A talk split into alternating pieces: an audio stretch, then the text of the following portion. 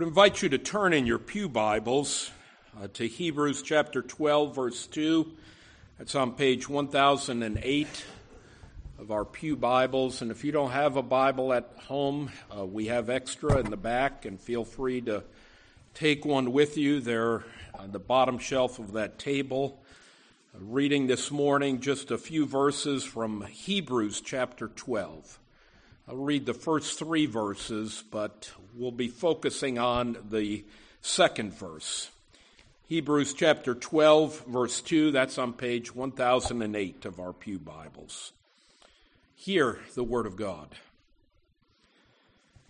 Therefore, since we are surrounded by so great a cloud of witnesses, let us also lay aside every weight and sin which clings so closely, and let us run with endurance the race that is set before us, looking to Jesus, the founder and perfecter of our faith, who for the joy that was set before him endured the cross, despising the shame, and is seated at the right hand of the throne of God.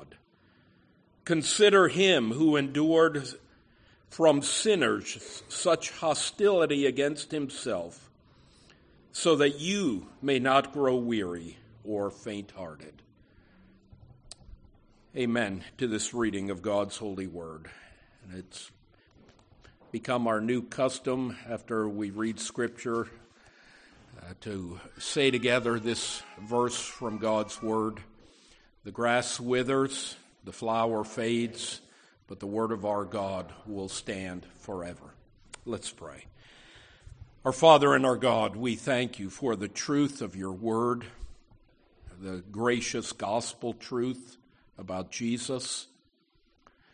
Lord, we pray this morning um, that you would be giving us eyes to see, ears to hear, so that we might behold uh, the salvation, beauty, and splendor and glory of Christ, in whose name we pray. Amen. Reflect for a moment on all the sights and sounds of Christmas. You know, with sounds, we, we think of Christmas caroling. A group from the church went caroling last Thursday might think of the sounds of the Salvation Army bells at the collection kettles, community choirs singing their Christmas specials, sights. We think of Christmas lights uh, that families string from the eaves of their roofs or around their bushes, the sights of nativity scenes or decorated Christmas trees there in the front windows uh, that you can gaze at as you pass by. You know, it's easy to fall into sensory overload in this season of the year.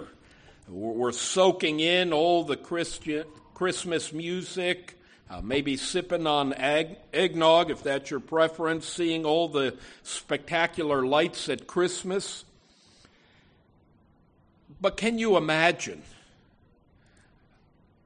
hearing and seeing all the sights and the sounds on that first Christmas when our Lord Jesus Christ humbly arrived in the seemingly insignificant town of Bethlehem. Jesus, the only begotten Son of God, who was conceived by the Holy Spirit, born of the Virgin Mary. You know, this morning we'll be focusing on Hebrews 12, verse 2, but in, in a moment here we'll be looking at the gospel accounts in Matthew 2 and in Luke chapter 2 as well. You know, with this truth in mind, may believers always be looking to Jesus because of Christmas and the cross. For you see, as Christians, we cannot separate Christmas from the cross of Christ. Well, how can we as believers be joyfully looking to Jesus? here in this one verse, Hebrews 12, verse 2, and invite you to keep your Bibles open there. There is Jesus as the joyful source of faith, Jesus as our joyful sacrifice, and then Jesus' joyful seat in heaven. You know, but it begins with Jesus as the joyful source of Christmas faith. You know, the opening verses there, Hebrews 12, verse 2, looking to Jesus, the pioneer, the founder, and perfecter of our faith. If you have your Bibles and Pew Bibles, turn to Matthew chapter 2. Uh, it's on page 807 of our Pew Bibles. Just a quick reference, you know, as we consider this theme of, of looking to Jesus. Let me read a few verses. Matthew chapter 2, verse 2. This is when the wise men are looking for Jesus. Matthew 2, verse 2, saying, Where is he who has been born King of the Jews? For we saw his star when it rose and have come to worship him. And then skipping ahead to verse 9. After listening to the king, they went on their way, and behold, the star that they had seen when it rose went before them until it came to rest over the place where the child was. When they saw the star, they rejoiced with great joy. But then here, verse 11. And going into the house, they saw the child with Mary his mother, and they fell down and worshiped him. Then, opening their treasures, they offered him gifts, gold and frankincense and myrrh. You know, when we read the gospel account, you know, it's, it's tempting just to focus primarily on the star, but the star is a pointer star. It's pointing us to Christ. They saw the star, but then see the climax. Hear the climax in verse 11. And going into the house, they saw the child. They saw the Christ child. You know, here it's the centrality of seeing Jesus. Now turn to Luke chapter 2 uh, verse 9, that's on page 857 of your Pew Bibles. And again, you can see almost a mirror image uh, of, of that same truth. Luke chapter 2, verse 9. And an angel of the Lord appeared to them, and the glory of the Lord shone around them, and they were filled with fear. Now to verse 15 of Luke 2. And when the angels went away from them into heaven, the shepherds said to one another, Let us go over to Bethlehem and see this thing that has happened, which the Lord has made known to us.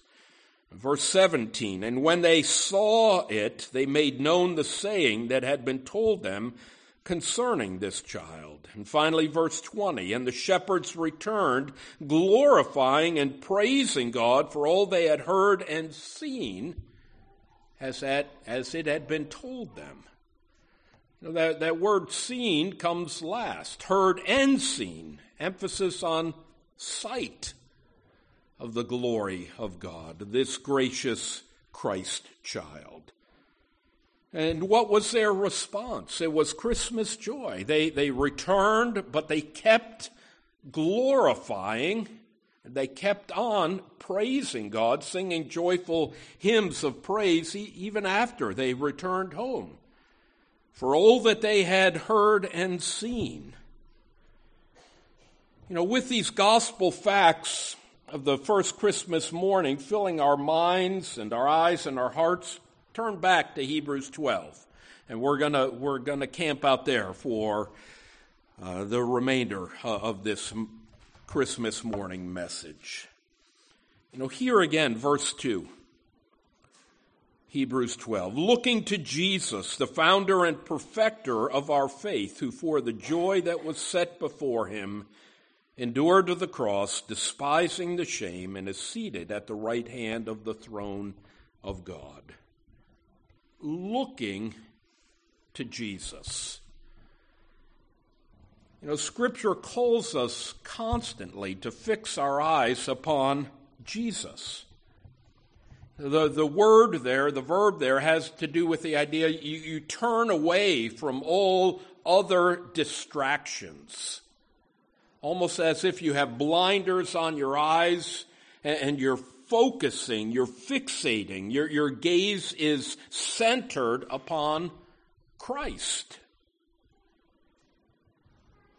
You know, like an eager child, Christmas morning, you know, they come out of the room, you know, and they're, they're focused on, you know, not, oh, it's a beautiful Christmas tree. No, that's not what they're looking at.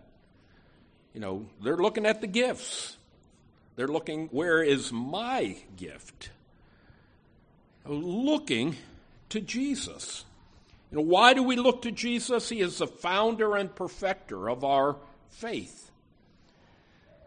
Jesus is the author, the beginner, the leader, the pioneer. You know, he leads us, we follow him in faith. He is the founder uh, of our faith. But then, secondly, he is the perfecter of faith, the finisher of our faith. One who makes possible, literally, the completion of a task. The same truth we read in Revelation Jesus is called the Alpha and the Omega, the beginning and the end. You know, the, the bookends. Same truth here in Hebrews 12, verse 2. He is the founder and the perfecter. Jesus, a commencer and completer, makes the life of completed faith possible. J.C. Ryle put it this way looking in Scripture when it, looking, let me emphasize that, looking, the verb, in Scripture, when it refers to God or Christ, denotes an act of faith or trust with hope or expectation. We're looking to Jesus, the Son of God, the Savior of sinners, the Word that became flesh. Let me give you an Old Testament illustration. Don't need to turn there, but if you want to jot it down, Numbers chapter 21. Uh, there's a scene in Israel's life. They're, they're wandering in the wilderness, and they're getting tired of walking. They're getting tired of manna. Uh, they're doubting God's providence, and so they begin to complain and grumble against God and against God's leader, Moses. You know, why have you brought us up out of Egypt to die in the wilderness? And the Lord doesn't take grumbling lightly. He sent fiery serpents among God's people. And it said that many of the Israelites died. And then the people of God came to Moses, acknowledged their sin, repented of their sins before God. And this is what we read in Numbers chapter 21, verse 8. And the Lord said to Moses, Make a fiery serpent and set it on a pole, and everyone who is bitten when he sees it shall live. So Moses made a bronze serpent and set it on a pole, and if a bronze serpent bit anyone, he would look at the bronze serpent and live. Jesus refers to that in John chapter 3. For that bronze serpent, that one that we look to and live, is none other than Jesus Christ. We're looking on to Jesus for life itself, spiritual life, eternal life. Now, there's a number of Christmas hymns that speak of believers joyfully looking to Christ with eyes of faith. There's a Christmas hymn Maybe we'll learn it one year, written by Martin Luther, same one who wrote A Mighty Fortress is Our God. He wrote a hymn, From Heaven High I Come to You. Wrote it in 1535. If you want to see the words, it's there, number 220 in our Trinity hymnal. Let me just quote the last two verses, thinking about looking to Jesus as the joyful source of our Christmas faith. Now let us all with gladsome cheer go with the shepherds and draw near to see the precious gift of God, who hath his own dear Son bestowed. Welcome to earth, thou noble guest, through whom the sinful world is blessed. In my distress thou comest to me, what thanks shall I return to thee? Know, this Christmas day, keep, keep looking to Jesus as the joyful source of our Christmas faith. That's the main truth. But there are two other briefer truths still in Hebrews chapter 12, verse 2. Jesus is not only the joyful source of our Christmas faith, when we think of Jesus, we must always think of his joyful sacrifice on the cross. Second part of Hebrews 12, verse 2 Who for the joy that was set before him endured the cross, despising the shame. Jesus endured the cross, speaking largely of physical pain. He, he persevered in pain. He set his face like a flint. You know, even a greater pain have not been through this, but I would submit to you even a greater pain than, than childbirth. Despising the shame. So there's not only the physical shame, but the spiritual trial as well. The cross was that object of shame and disgrace. Here we think of Christ's sacrificial death for our sins. He endured the cross, he despised the shame, not because he was the sinner, we are the sinners. We're the ones who stand in need of his cleansing blood, his forgiveness. But there at the cross, Jesus, who was fully God and fully man, fully bore our sins, fully paid the price for our salvation. And why did he do it? You know, look again, here again, Hebrews 12, verse 2. Who for the, the joy that was set before him. Leon Morris put it this way Jesus went to the cross for the joy it would bring. He looked right through the cross to the coming joy, the joy of bringing salvation to those he loves. So Jesus' joy there at the cross was the joy of loving obedience to God the Father, by God the Son, Jesus' joy in fully purchasing our salvation. Eh, but we as well are recipients, blessed recipients of that joy.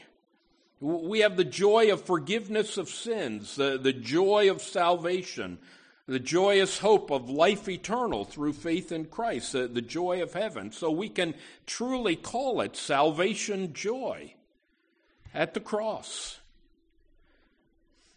Jesus became flesh, the Word became flesh, Jesus came fully knowing that he would die for our sins on the cross.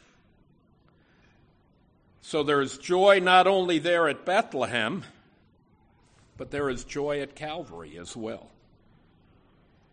You know, consider our earthly joys at Christmas. And, and, and they're real. I'm not trying to pour water on anyone's uh, family fires. You know, family gatherings great food, loving gifts, joyful laughter, reminiscing. And those are good joys. But think for a moment about our eternal joys. Know, it's God's plan and purpose that His beloved children rejoice in Christ's lowly birth and His sacrificial death for our sins on the cross. Therefore, I would submit to you that, that we can all rejoice today. All those who are trusting in Christ.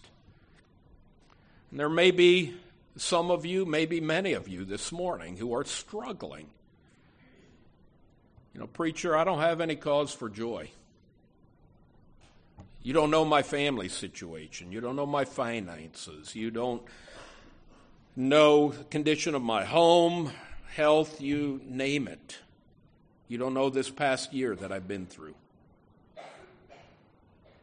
But here, God's Word reminds us of the we can know joy because of Christ's joyful sacrifice for our sins at the cross, who for the joy that was set before him endured the cross, despising the shame. Finally, there is Jesus. As we look to Jesus, we see him on his joyful seat in heaven.